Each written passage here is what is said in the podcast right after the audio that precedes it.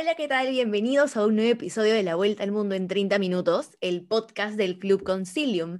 Yo soy Mapi, como ustedes eh, supongo que ya saben, ¿no? Y hoy estoy con un nuevo locutor en el programa, se llama Raúl, así que vamos a dejarlo que se presente. Hola chicos, ¿cómo están? Para mí es un gusto estar hoy aquí con Mapi. Mi nombre es Raúl Best. Y bueno, he venido acá y voy a estar en algunos episodios compartiendo con ustedes un poco de la coyuntura política de nuestro país y una perspectiva internacional. Muchas gracias, Mapi, por la invitación. Bien. Ahora que ya lo conocen, pasemos a presentar los temas del día de hoy. Hoy vamos a, hoy vamos a hablar sobre dos países en particular, Rusia y Estados Unidos. Entonces, para empezar, hemos visto que Rusia ha vuelto a mostrar un interés en Latinoamérica y eso se puede ver en distintos puntos que vamos a mencionar a continuación. Se cree, hay quienes consideran que esto podría ser el principio de una nueva guerra fría. ¿Por qué? Lo veremos a continuación. Raúl, si puedes presentar em, el primer punto de ese tema. Justamente, sí, justamente, me es interesante la, la, situación que tenemos en Latinoamérica, porque dan los indicios de una nueva guerra fría, ¿no? Tanto los convenios que ha hecho el gobierno ruso, ruso con el gobierno mexicano y el gobierno argentino. Por parte con el gobierno mexicano, se ha firmado un convenio de aeronavegabilidad, es decir, que los aviones rusos, helicópteros, tienen la posibilidad de volar en el espacio aéreo mexicano, tanto aviones comerciales como militares. Es por ello que recientemente el gobierno mexicano también ha comprado una flota considerable de ocho aviones al gobierno ruso.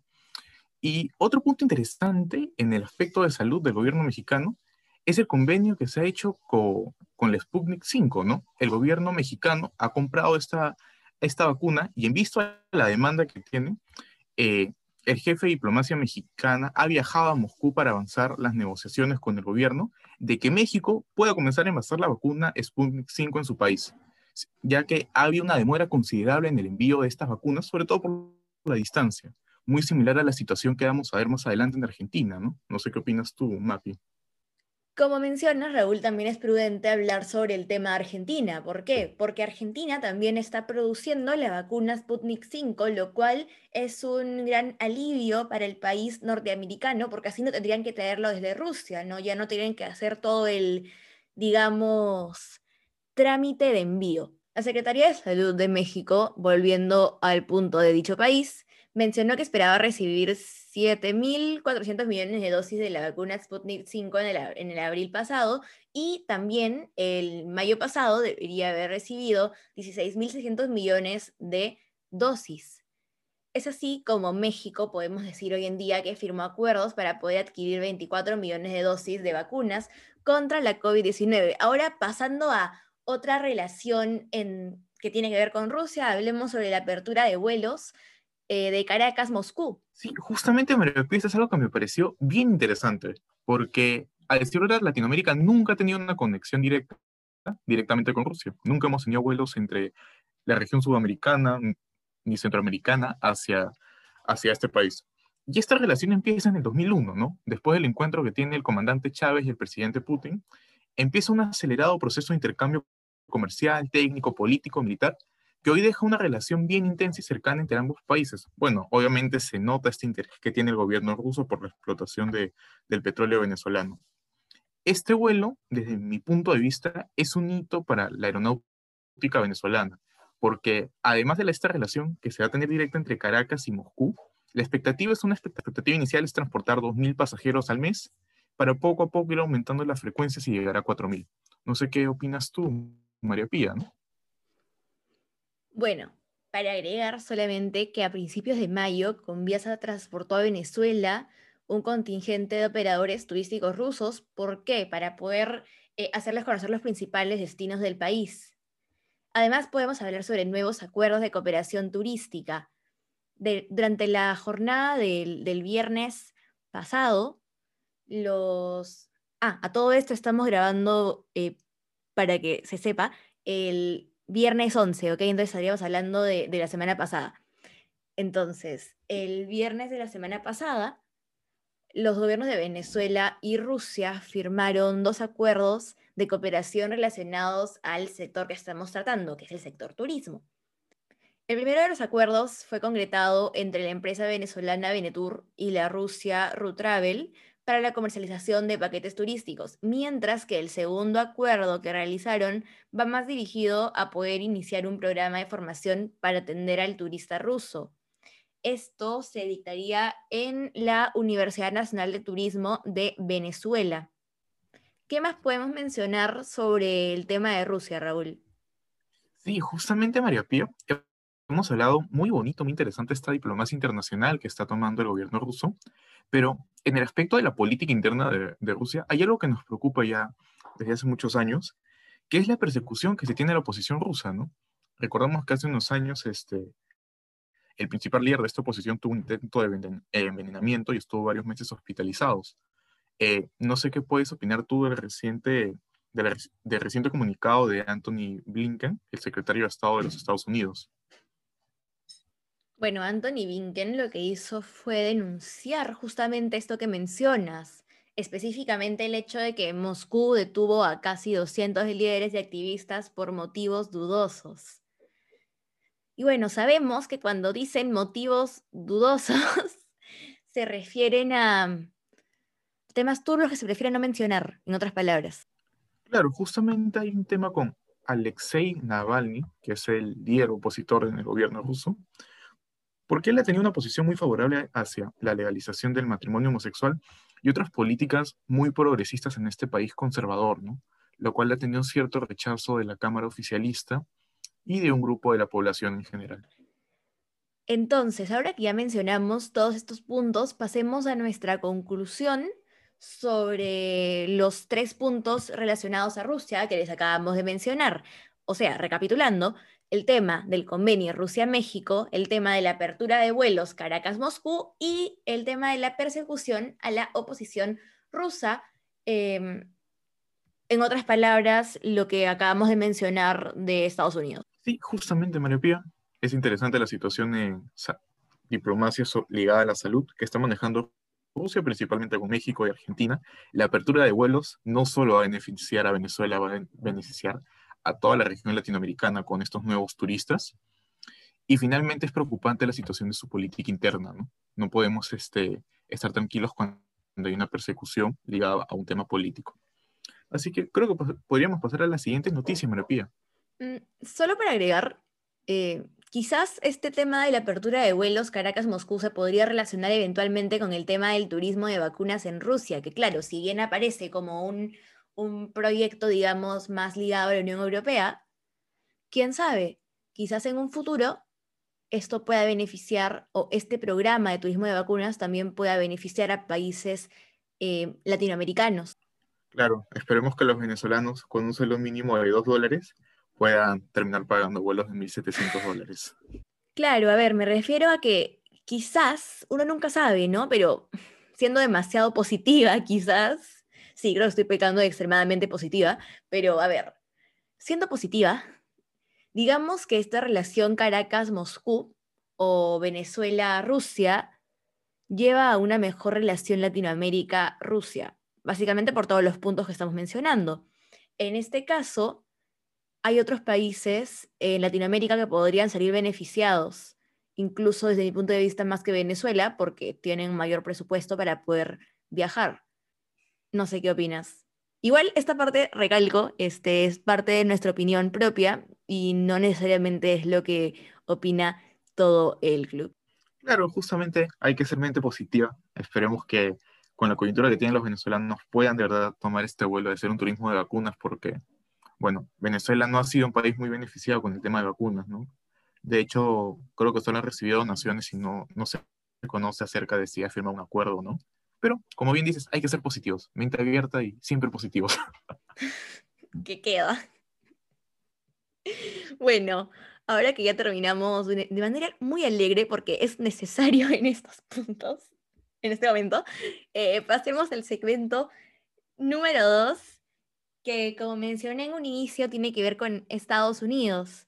Y bueno, para ser un poquito más específicos, tiene que ver con el acercamiento de Biden a las crisis migratorias. Pero primero que nada sería bueno ver eh, qué está pasando y cuáles son las causas de este problema migratorio para posteriormente ver las acciones de Biden. Claro, justamente me pide lo que está pasando es que la presidencia de Joe Biden, a diferencia de la presidencia de Trump, tiene un plan para atacar las causas del problema migratorio en la frontera sur, ¿no? Mientras que el señor Donald Trump planteaba construir un muro y ya no podían pasar los latinoamericanos migrantes, Joe Biden se enfoca particularmente en el famoso Triángulo del Norte, o sea, esta región centroamericana que, involucra a Guatemala, Honduras y El Salvador.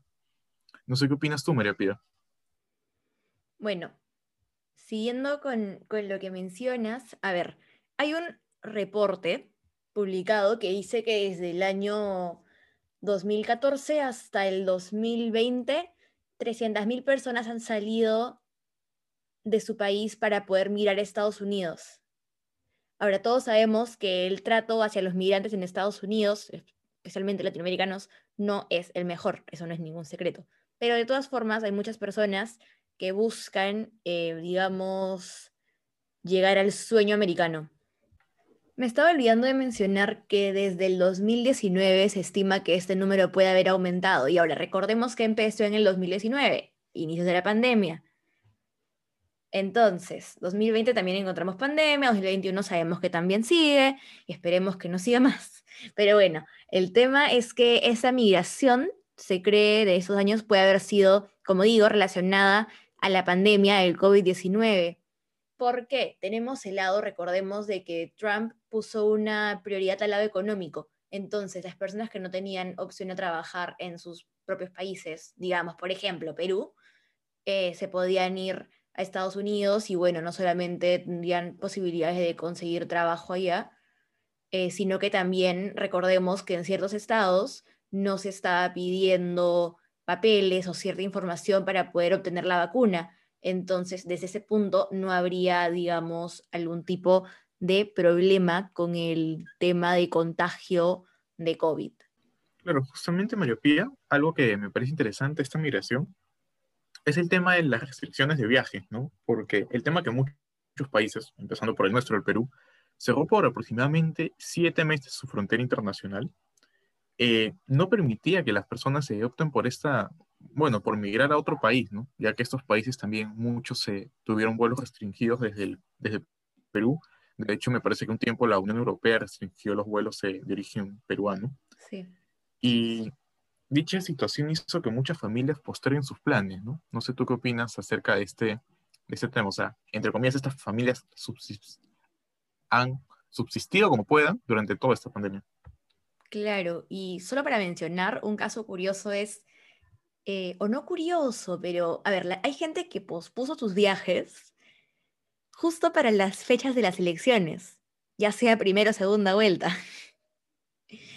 Eso como que nos muestra que al poner en la balanza, eh, digamos, una acción importante para el futuro del país, y en otro lado de la balanza poner temas de salud, porque la gente mayormente está viajando para obtener la vacuna, Em, bueno, pesa más el tema de la salud, ¿no? No digo que esté mala, solamente digo que, es algo interesante a mencionar, pero en este punto sí soy más neutral, porque creo que hay que analizar cada uno de los casos en ese caso, en esa situación, ¿no? Claro, Mapi. Yo creo que sí es interesante el tema de la vacunación, ¿no? De hecho, eh, yéndonos a, un poco al Perú, me sorprendió que el gobierno no haya optado por las mesas de tránsito. Migraciones indicó que desde marzo aproximadamente 200.000 personas han viajado a los Estados Unidos.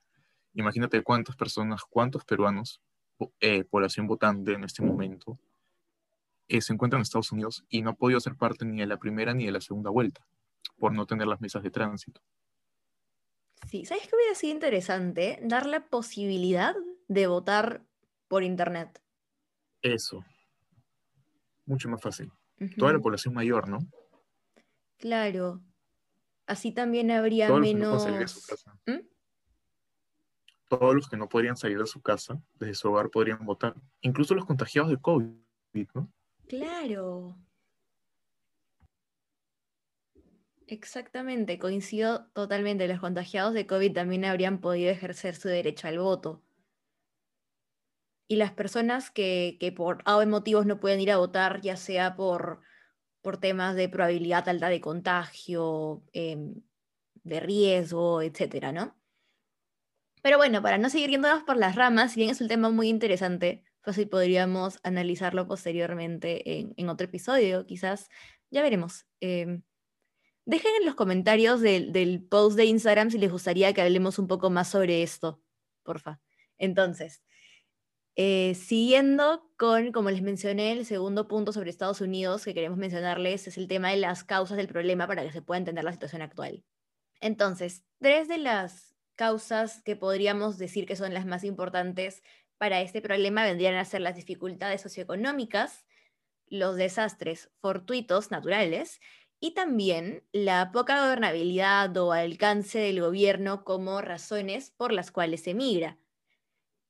Además, hay otra razón importante a mencionar que es el ingreso debido a muchos productos como el café, que, bueno, este, este digamos, negocio ha sufrido daños desde, desde el 2012 por una infección de hongos en los árboles productores. No sé qué más nos puedes mencionar sobre, sobre el tema de las causas, Raúl. Sí, María Pía. Justamente los precios internacionales del café han sido bajos. Desde hace ya varios meses. Y por eso la tarea se le complica muchísimo a estos agricultores. De hecho, el gobierno de El Salvador, el señor Bukele, eh, decidió nuevamente promover la agricultura en El Salvador, ¿no? La agricultura había sido un trabajo que por muchos años se había dejado de lado, a pesar que El Salvador tiene un clima muy parecido al que puede tener eh, la parte de la selva peruana, es un país costero con selva. Eh, ahora esta explotación agrícola ha permitido reducir aproximadamente, dicen que un 5% este interés en migrar a otros países, ¿no? Porque mucha población se está dedicando a esto. Y bueno, de acuerdo hablando de la política eh, centroamericana, de acuerdo a un, estimado del Fondo Monetario Internacional, la crisis de los huracanes ha, causado contracciones económicas que hacen aún peor esta situación, por más de que han salido programas como bien mencionado el programa El Salvador. En el, en el caso de El Salvador, se redujo un 8,6% el crecimiento económico, en Honduras un 8% y en Guatemala 1.5%. De acuerdo con el programa de alimentos, aproximadamente 8 millones de personas sufren hambre. E incluso un 8% ya está haciendo planes para migrar este 2021. Eh, otra problemática, y esta creo que es la principal, María Pía, de verdad, sinceramente, es la seguridad. Muchos conocemos estas bandas internacionales como los Maras Salvatrucha, Barrio King, Barrio 13. Eh, la violencia que plaga estos países y los ratios de homicidios han aumentado desde, desde el año 2000. Si bien es cierto, algo que yo soy fan de este, del presidente de El Salvador, sinceramente, toda esta política que está reestructurando completamente este país, por fin, desde el año pasado, ha tenido un día sin homicidios. Un día sin homicidios en El Salvador es de verdad un milagro, María Pía. No sé qué opinas tú de, esta, de estos países y la violencia que se vive. Coincido con lo que dices y bueno, claramente el tema de, violencia, a ver, si tu en riesgo, vas a considerar irte a un lugar donde puedas tener mejores condiciones de seguridad. De acuerdo con, cifras de la Agencia de Refugiados de las Naciones Unidas, al menos 71.000 salvadoreños y, 20, y 240.000 y 240.000 hondureños han sido afectados por los conflictos de violencia internos solamente en el 2018, para que se hagan una idea de, la gravedad del asunto. Claro, justamente es interesante. Por ejemplo, el estado de Virginia tiene la, mayor población migrante de, El Salvador. Incluso en un solo estado, a diferencia, el gobierno peruano tiene un consulado que abarca tres estados, ¿no? Como es el caso de Virginia, Maryland West Virginia. En el caso de El Salvador, su población migrante fue tan alta durante la década de la crisis civil, de la guerra civil, perdón, entre 1980 y 1990, que tienen tres consulados en una misma ciudad. Y se estima que aproximadamente en Washington, D.C., viven solo en esa ciudad, o sea, solo en esa ciudad, viven aproximadamente 150.000 salvadoreños. O sea, es una población sumamente grande en una sola ciudad. Ahora, imagínate la cantidad de salvadoreños que se tienen en todo Estados Unidos. Ahora, si bien mencionamos que uno de los factores importantes para las migraciones es el tema de seguridad, otro también bastante importante vendría a ser el tema del aumento de prosperidad en distintos países. Y ahora quiero que escuchen eh, un caso puntual. Tomemos a Suecia, por ejemplo, que entre 1860 y 1910, aprox, una quinta parte de la población del país emigró tanto a Estados Unidos como a Canadá. Y ahora, ustedes pueden empezar pensando, bueno, la economía estaba mal. No. Este no es un momento de colapso económico en Suecia, sino literalmente todo lo contrario. O sea, su renta real per cápita se duplicó durante este periodo. Y ahora, otro caso, más actual.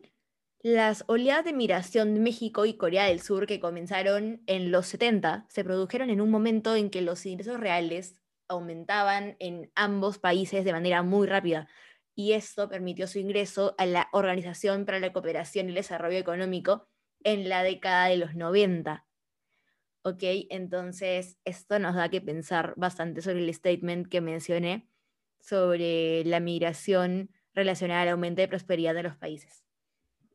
Ahora, como sabemos, la situación en Centroamérica no es tan buena. Eh, ha habido marchas, quejas y bueno, en fin. Entonces, podemos entender cómo las partes con el menor nivel de pobreza tienen las ratios más altas de migración infantil hacia los Estados Unidos. No sé qué más nos puedes mencionar sobre, sobre el tema de migraciones, Raúl. Sí, justamente, Mapi, es interesante, ¿no? ¿Cómo es que el desarrollo genera migración?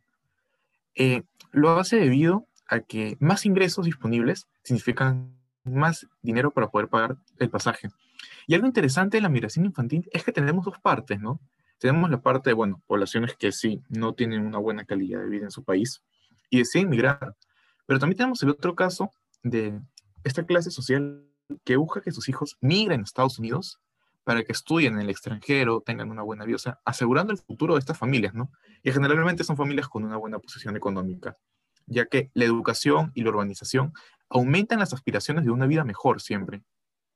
La migración previa inspira y facilita la migración posterior, pero quizás la forma más clara en que el aumento de la riqueza impulsa la migración es a través del cambio demográfico. Cuando un país emerge de la pobreza, sus ratios de mortalidad caen, pero los ratios de natalidad no disminuyen. Es decir, los papás de una generación tienen muchos más hijos. Esto genera una fuerza laboral muy amplia para las capacidades del país, lo que crea un conjunto de jóvenes que están más dispuestos a migrar, incluso en épocas de prosperidad. Esto último es exactamente lo que ha sucedido en el Triángulo del Norte. Es decir, familias que por más que tienen una buena posición económica en su país, deciden que sus hijos migren porque están buscando tener una mayor posición, un mayor nivel de bienestar familiar. Por lo tanto, creo que es mejor considerar que las causas fundamentales de este tipo de migración no, no deben ser como amenazas, sino deben ser como éxitos que deben ser bienvenidos. Un aumento gradual de los niveles de vida, de la educación, de la salud, del poder adquisitivo en toda la región, está dentro de los intereses a largo plazo de Estados Unidos. Es decir, no solo le interesa el crecimiento de Estados Unidos a Joe Biden, le interesa que Latinoamérica también crezca. No sé qué opinas tú, María Pía, sobre qué está haciendo Joe Biden. Em, y ya para cerrar esta, esta parte de las causas del problema, me gustaría compararlo con el caso de la sirenita. Y ustedes se van a estar preguntando, pero eso es Disney, que no tiene nada que ver con la vida real. En realidad tiene mucho que ver. La sirenita era una princesa, hija de Tritón, tenía múltiples hermanas, podía tener todo en la vida, pero ella quería más, y para ello hizo un trato con Úrsula para poder irse a la Tierra, Claro, sería un cambio complicado, perdería la voz y tendría una serie de problemas, incluso con su padre, pero ella quería más. Literalmente hay una canción de la sirenita donde dice que quiere ir donde están las personas porque quiere más. Entonces, eh, si no se entendía el punto, creo que si ven la sirenita queda mucho más claro. Ahora sí, pasemos a qué es lo que está haciendo Joe Biden. El plan de Joe Biden propone eliminar las raíces del problema, arrancar todo desde la raíz, y para ello estaría destinando 4 billones de dólares. La administración Biden apuesta a que puede la administración Biden apuesta que puede persuadir a muchos posibles migrantes a que se queden en casa y para ello, ¿qué es lo que está haciendo? Está relacionando está relacionando su propuesta con temas como inseguridad, corrupción y pobreza en América Latina. Además, una posible solución que propone es la de crear canales migratorios predecibles y legales con el fin de reducir la migración ilegal. Bueno, interesante es que Biden ha prometido mejorar el acceso a las personas del Triángulo del Norte a los programas de visas, ¿no? De hecho, tanto Estados Unidos como Canadá eh, es interesante porque tiene un programa de visas para trabajadores agrícolas latinoamericanos que por un periodo de seis a ocho meses migran a estos países, trabajan, reciben estos ingresos y la verdad que, o sea, es un buen programa, ¿no? Desde mi punto de vista, porque estas personas no van a gastar en Estados Unidos mucho, porque se van a ir a, fincas, a granjas, a trabajar, van a estar un poco alejados de las ciudades y van a optar por llevar la mayor cantidad de estos ingresos a su país. O sea, netamente va a apoyar a la política latinoamericana. Eh, pero hace unos días la vicepresidenta Kamala Harris fue al país de Guatemala para abordar los temas del nuevo plan de contención migratoria con Alejandro Gianmetri, que es el presidente de Guatemala. Debido, a que ella actualmente es la encargada de la tarea de lidiar con esta crisis migratoria. Yo no sé tú qué opinas de estos programas que tiene Estados Unidos para controlar la migración. Desde mi punto de vista, es muy bueno, porque como te digo, estás apoyando a la economía latinoamericana y estas personas no se van a quedar de manera ilegal en tu país.